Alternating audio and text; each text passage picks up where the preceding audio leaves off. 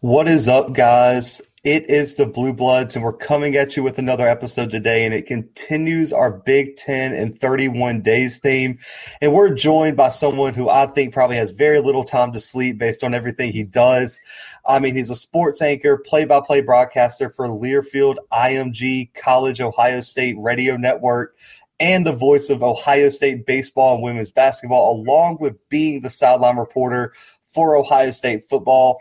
Matt Andrews is joining us today. So I just wanted to say I appreciate you taking your time out of your schedule to come on here. Zach, happy to. I hope you all are doing well. And uh, yeah, it's uh, it's a lot going on, but it's better to be more going on now than where we were a few months ago with with hardly anything going on and very little travel right now. So that's actually a really good time. Yeah, I mean, hopefully everything starts kind of picking back up. I know a report came out yesterday that a lot of the SEC programs were looking to have full stadiums this fall, promising, but we'll see kind of what goes on with the vaccine and the outlook for COVID. But let's start with this hectic season that you were just speaking of for Ohio State, the Big Ten, the entire country. The Buckeyes make a national championship run, come up a game short against Alabama. But in terms of what you were expecting from Justin Fields and this team, did this season exceed, fall short of, or meet your preseason expectations? Well, obviously, they would have loved to have won one more game.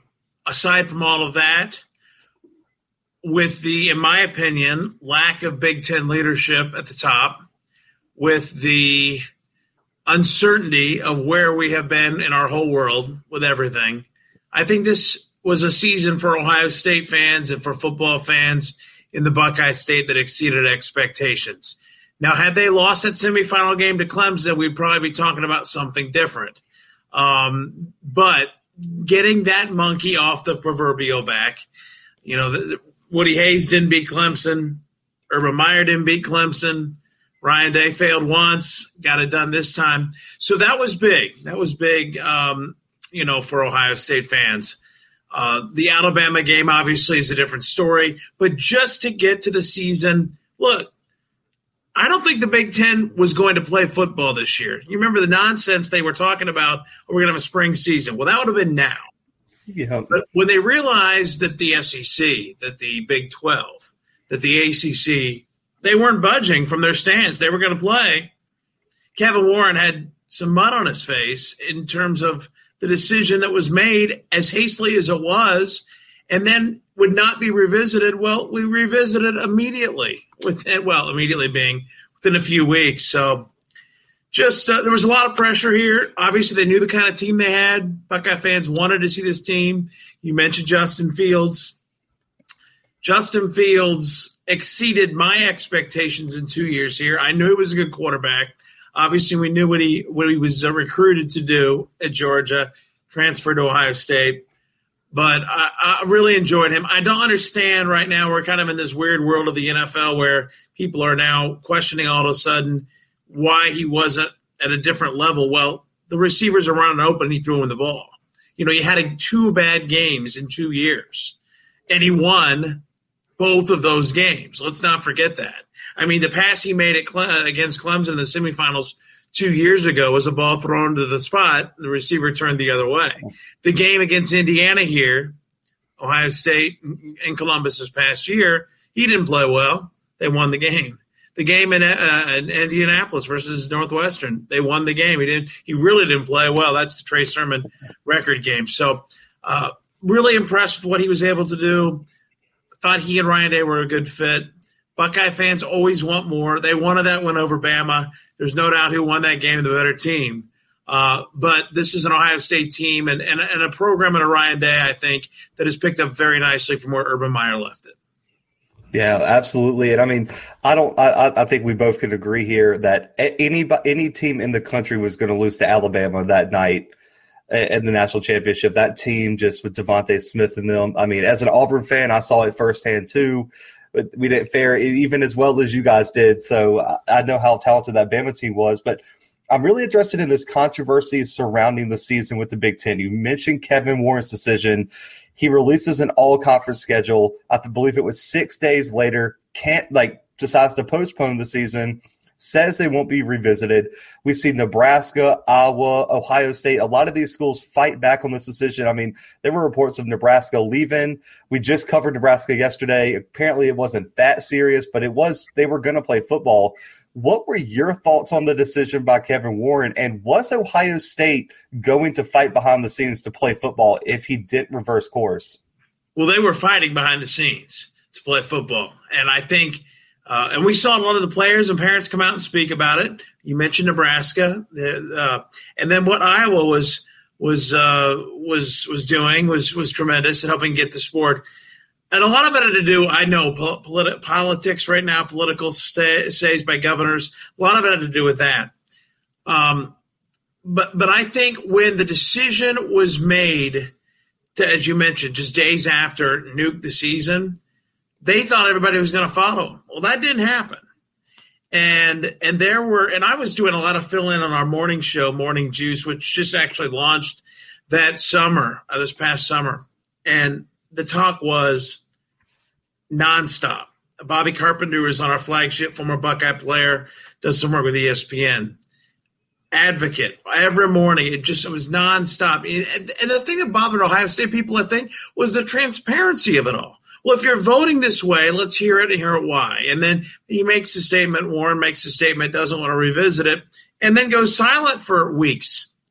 That's what frustrated the people here because they knew what kind of football team they had I think once we saw the Michigan schools kind of get on board of we're ready to play, Penn State was a little bit vocal. There was some uncertainty with other schools, Wisconsin, but ultimately they go to these presidents again and they realize that that this was what they had to do and play the season. And they gave themselves no wiggle room with the schedule, which obviously was very controversial. Look, by the initial parameters of the season, Ohio State wasn't even going to be playing in the Big Ten championship game. Remember, two weeks before, when the decision was reversed to allow the team that was going to be the possible entrant into the playoff play in that Northwestern game. Look, credit Northwestern. Pat Fitzgerald obviously now signed the longer deal at Northwestern. He's perfect for that school. And they played Ohio State very tough. I was not. No, we didn't travel to any of these football games. The one, the one event we have traveled to, believe it or not, football, hoops, since this all started on our radio team. I was actually in the state of Ohio driving to Cleveland to cover the Ohio State men on Big Ten Championship Saturday when the football team played. So I had the Ohio State UCLA hoops game. Didn't get to watch or be a part of the Northwestern game in Indianapolis, which my broadcast partners, Paul Keels, Jim Lachey, Skip Mosic, we're calling from the studio in the basement of the Schottenstein Center, the basketball arena in Columbus. So it was a really wacky day. That's the only, again, the only road game we've gone to because it was in the state of Ohio and we were permitted to travel in state. But uh, we didn't go to the Big Ten championship game. There was nobody from us represented at the Sugar Bowl. We call that virtually, and the same goes for uh, the national championship game. So it's been it's been uh, a, a pandemic full of not only a lot of Big Ten stuff, but we've had to change a lot of how we do. So, uh, very, very frustrating at times, very understandable, and uh, and just a chance now for us to hopefully move forward in a number of these areas, whether it be the way the games are broadcast, and hopefully the way the Big Ten will view the way they play these next few seasons. I, as you mentioned, I also call baseball games here. And right now, I'm not sure we're going to be able to travel even to those. So until this calendar year, I'm sorry, until this school year calendar year, so end of May or June, is up. I don't anticipate many changes for the way that the Big Ten has operated with their business. Yeah, and I mean, there was even talk about, I don't know how true it was, but there were Alabama reports, and we saw Nick Saban's daughter say Ohio State was going to try to postpone the game, and they were using COVID to heal Justin well, she, Fields. She quickly and, went off Twitter after saying yeah, that. She, well, yeah, there, there's that. Yeah, yeah, a, it, it I don't know. Bad take. Look, obviously Ohio State was down players in the championship game, mm-hmm. and I know y'all with your audience and there's some SEC people probably watching, thinking, "Well, we we had all this stuff too." Well, okay, great, but I, am not like when did the testing stop? Like that's the thing with Clemson, you know. Clemson doesn't test three days before the game, yet they show up. The next thing you know, the game's over and Ohio State's gone home, won the game, and days later they got problems. So the Big Ten's protocol and standards, I think, were set totally different. And again, I get it. That's fine. We're good with it. Not that I agree with it, but it uh, it right. is what it was. Yeah, and you know, speaking of this narrative, there was a lot of talk about that Ohio State did not deserve a playoff spot. I mean, you heard it. I know the players said that they heard it and that they took it personally. Was there any doubt in your mind that Ohio State deserved a playoff spot? And why do you think people were so adamant about Ohio State not getting in compared to a team like Texas A&M, Cincinnati, or someone like that? Well, Ohio State hadn't lost their games, and I realized they hadn't played the number of games that A&M had or whatever. But but when you watch the Clemson game, I mean, is there any doubt? Now, on the flip side of that, people would say, "Well, did you see him play Alabama?" That's right, but I'm not sure who was playing Bama well that night. Uh, now, that, that, being said, that was also a product problem of Ohio State. Uh, you know, we heard it. We didn't care. We knew if they won their games, they were not going to be left out. Let's face it, a seven or eight no Ohio State Big Ten champion is not going to be left out. You call it what you want. It's the brand. Period. Right. That's just our opinion. That's my opinion, and that's how we saw it here. And um, and and they took that personal. I mean, this Dabo stuff when Dabo just wouldn't shut up. Ohio State heard that, and he can yeah. say he didn't mean to hack him off or whatever. The reality is he did, and and, and that bothered this team. And as I feared, this team put a lot into that Clemson win and had to get up for very, very good Alabama, much better than Clemson, Alabama. And that was going to be tough to do, and we saw it sure was. It, it really was, and yeah, Dabo. I had him ranked outside. I believe the top ten, if I'm not mistaken, or something yeah, like that. Him, and he had him outside the ten. It's Which, just there's no, it's a, there's very little, very little logic to me for that, but to each their yeah. own. it's just Dabo. That's what I always chalk it up to on the podcast. It's just Dabo. You take it for what it is. But National Signing Day for the 2021 cycle just wrapped up last month. The Buckeyes, the number two class in the country. It's an elite class. Huge pickups. Jack Sawyer is a grown man at 18 years old. I mean, a defensive end. Trayvon, TreVeyon Henderson, Kyle McCord, all big pieces. What were your biggest takeaways of this highly, highly touted class, and who do you think could contribute immediately?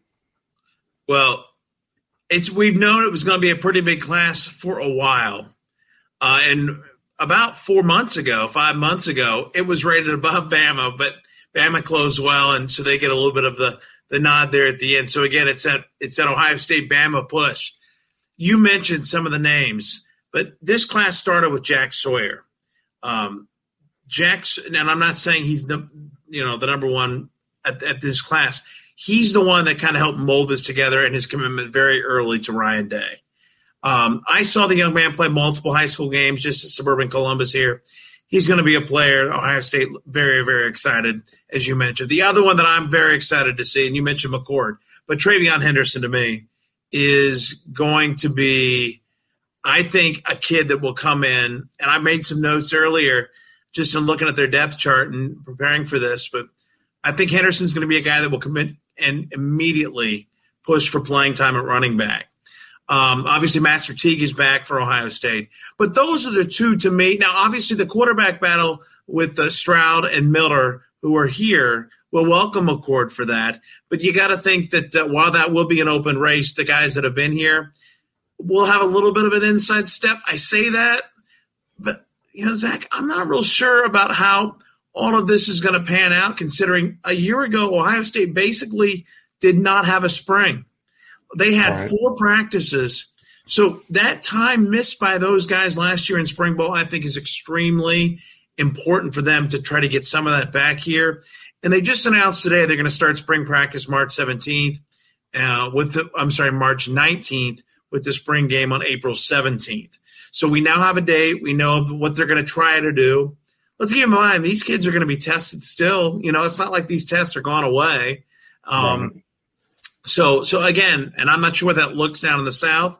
Maybe the protocol is a little different, but uh, that's still very much an, an issue here in terms of the testing. Right. And, you know, looking way into the future, you mentioned a quarterback battle, and it's going to get real complicated next year if things stay the same. I mean, the Buckeyes have the number one recruiting class right now in 2022 as well. And it's led by Quinn Ewers, man. And I've we've talked about him on the podcast, and this is one of those. I think you, it's safe to say a generational type prospect of of a dynasty type quarterback. I mean, he's one of the few prospects that has a perfect grade in 247 history. How big of a win is this for Ohio State to take a kid out of Texas's back pocket, bring him in when you already have people like CJ Stroud? And what is the buzz around Columbus, around campus about this kid next season? Well, obviously, it's still a little bit early in terms of him getting here. But yes, when they got that commitment and the flip, I got to think that kind of was a backbreaker for Texas and Tom Herman at the time. Now, clearly, uh, with Sark coming in, they've got a new commitment and a five star as well. But but this this name is big. Obviously, this commitment was big. The class is shaping up well. We're seeing incredible depth. Let's not be naive. You can't imagine all these kids in two years to still be on the same roster. And Lord knows how this is all going to go with the transfer portal, which um, which to me is, is going to be, open up, and we've already seen it to this point. We mentioned Fields, obviously, and others, uh, uh, Trey Sermon as well. But this is going to open up a whole nother dimension to me in college football. I had a basketball coach on the record tell me it's already becoming the wild, wild west of college hoops. And I just can't imagine what it's going to be like here when you finally get to a point where you're able to sort down your rosters, you're able to get your recruits in here, you're able to have a, a full year or two, and and and you're going to have to recruit your own team. I mean, they're just a continuation of recruiting these kids. So to answer your question, the Quinn Ewers, obviously, it's it's it's a big get. It's a great get, and I think we've seen what Ryan Day can do with quarterbacks. Uh, there are a number of coaches in the country that are very similar, and obviously getting these higher level players. But um, in terms of recruiting the quarterback. And right now, Ohio State's Brian Hartline recruiting receivers. That's kind of another whole dimension right now for what they're doing recruiting, which has led them to a couple of highly rated classes. I think the thought here, honestly, was that Ohio State might have an issue with recruiting once Urban left. To me, Ryan Day has completely proven that to be false. I, I think that what he's been able to do and sell in this virtual world, look how we're doing this interview. You know, that's how I've done interviews with us, with our players as well for, for a year now. But the way he's getting these recruits who haven't even visited this campus, um, it's it's remarkable to me what he's able to do. And and as you said, it's just kind of you can kind of see it um, moving on along, and and that's that's fun stuff for us here in Columbus. Yeah, I, I was shocked when I saw the commitment for Quinn Ewers. When I, when I heard he's going to Ohio State, I was like, just chalk it up. That's a college football playoff team immediately when this kid clicks. If he turns out, and this is one of those prospects like Trevor Lawrence, where I feel like it's he's a, almost he's as close to a guarantee as someone like Kirk Herbstreit has said before about well, the Zach, prospect. Let me, let me throw this out there. I mean, and that's the other thing we see here. And I'm I'm not trying to just to ruffle any feathers, but the recruiting outside of Ohio State in the league, in my opinion, has to get better for them to compete year in and year out for national championships, whether that's Ohio State or not. Um, you know, because the Buckeyes are recruiting at a, at a, I believe, an SEC level. I believe at, at, at a at a top tier program level, and I look around and you see Michigan doing it a little bit, you see Wisconsin a little bit, and Penn State a little bit, and maybe a blue chipper here there. I will say I'm even shocked Rutgers is recruiting better, but nobody right now is at the level that they need to be at, in my opinion, to compete year in and year out for the Buckeyes who have who've won four straight Big Ten titles. So that's just, yeah. just a thought. Oh, I, I, have plenty of thoughts about the rival in the Big Ten. Um, I've been a known very tough Jim Harbaugh critic. We have time at the end, we could maybe address that a little bit. I've been I've been called out for my Jim Harbaugh takes. I've been calling for his job for a year and a half now. But you know, looking ahead to 2021, you already mentioned TreVeyon Henderson as a potential guy, but who are some players already on campus that could be potential breakout players next season? Well, Jeremy Ruckert, the tight end, had a really fine year this year. Shocked everybody when he came back. So so keep an eye on Ruckert. Uh, they're loaded at receiver. They've got everybody back. Olave, Wilson, Smith, Jaxon Smith-Njigba. Shockingly, Olave came back. But uh, that is a huge win. Now, clearly, they have confidence whoever the quarterback is going to be, uh, and, and obviously their coach to get them the football.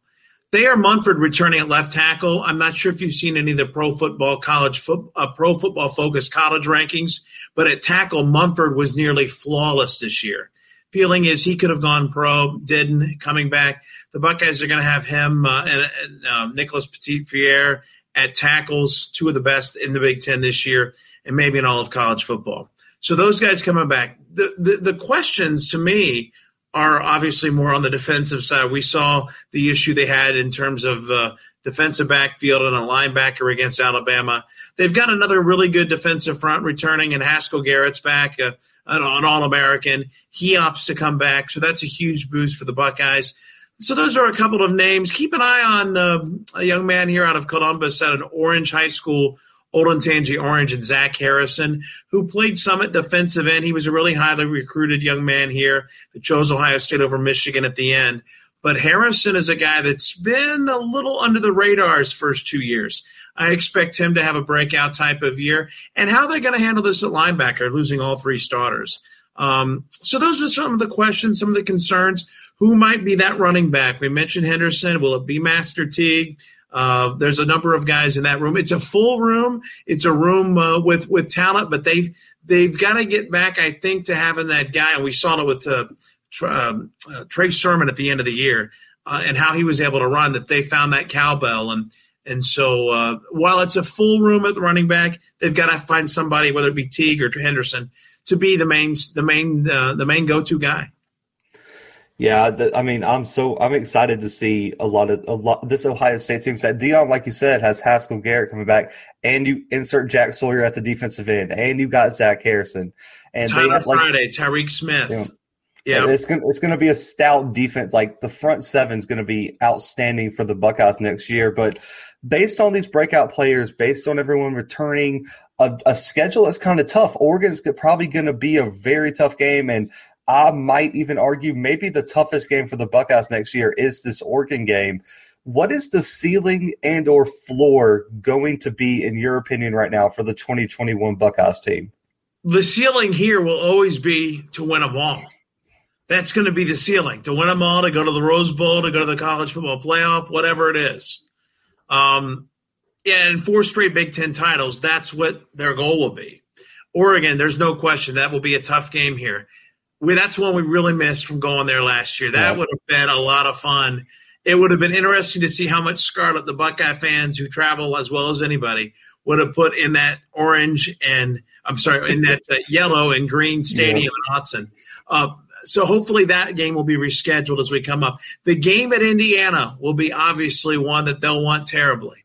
They played Ohio State as well as anybody last year here in Columbus, losing that game. Remember now, for two and a half quarters, that wasn't a ball game but Michael mm-hmm. Penix and how he brought them back, and then how it got very intriguing down the stretch in the third and fourth quarter. That was obviously a, a very, very impressive game. Uh, and then you, you always got to figure going to Ann Arbor. You never take that one for granted. Look, I'm a kid of the '90s. I watched John Cooper lose that team as many times as anybody when he shouldn't have. You never know how they'll react, but uh, Michigan's a different story. But again, at Indiana, to me, they'll open the year at Minnesota. I don't think that'll be a trap game, but breaking in a new quarterback, it'll be interesting. And then, yes, uh, the the Oregon game here in Columbus will obviously be the marquee one. Let's hope we play them all. Let's hope we can have some sort of uh, capacity in terms of a stadium. I'm not sure we'll get there. I know what the folks at Tuscaloosa said a few days ago, but I'm not sure we're there yet here in Ohio. Uh, but we'll keep our fingers crossed. Yeah, I mean, even uh, I've, I've been reading, I mean, even a 40, 50% crowd would be amazing to see after a lot of stadiums had zero to just friends and family. So that's probably less than 5%. I mean, and I want to shift to the environment of Columbus, Ohio Stadium. What makes this city, this stadium so unique, so special on game days? Well, I think what makes the stadium unique and when I went to school there in the late 90s, early 2000s, they had they were doing the add-on. You know, it's set 90,000 with the south stands. Well, now the south stands are permanent, closing in the horseshoe. There, there's the build-up around it, the amenities to it, the suites that have been added. That's taken it to another level. A home football Saturday in Columbus is a lot like any great home football Saturday in the South or anywhere in the country it's about the tradition, the people, the excellence, the band.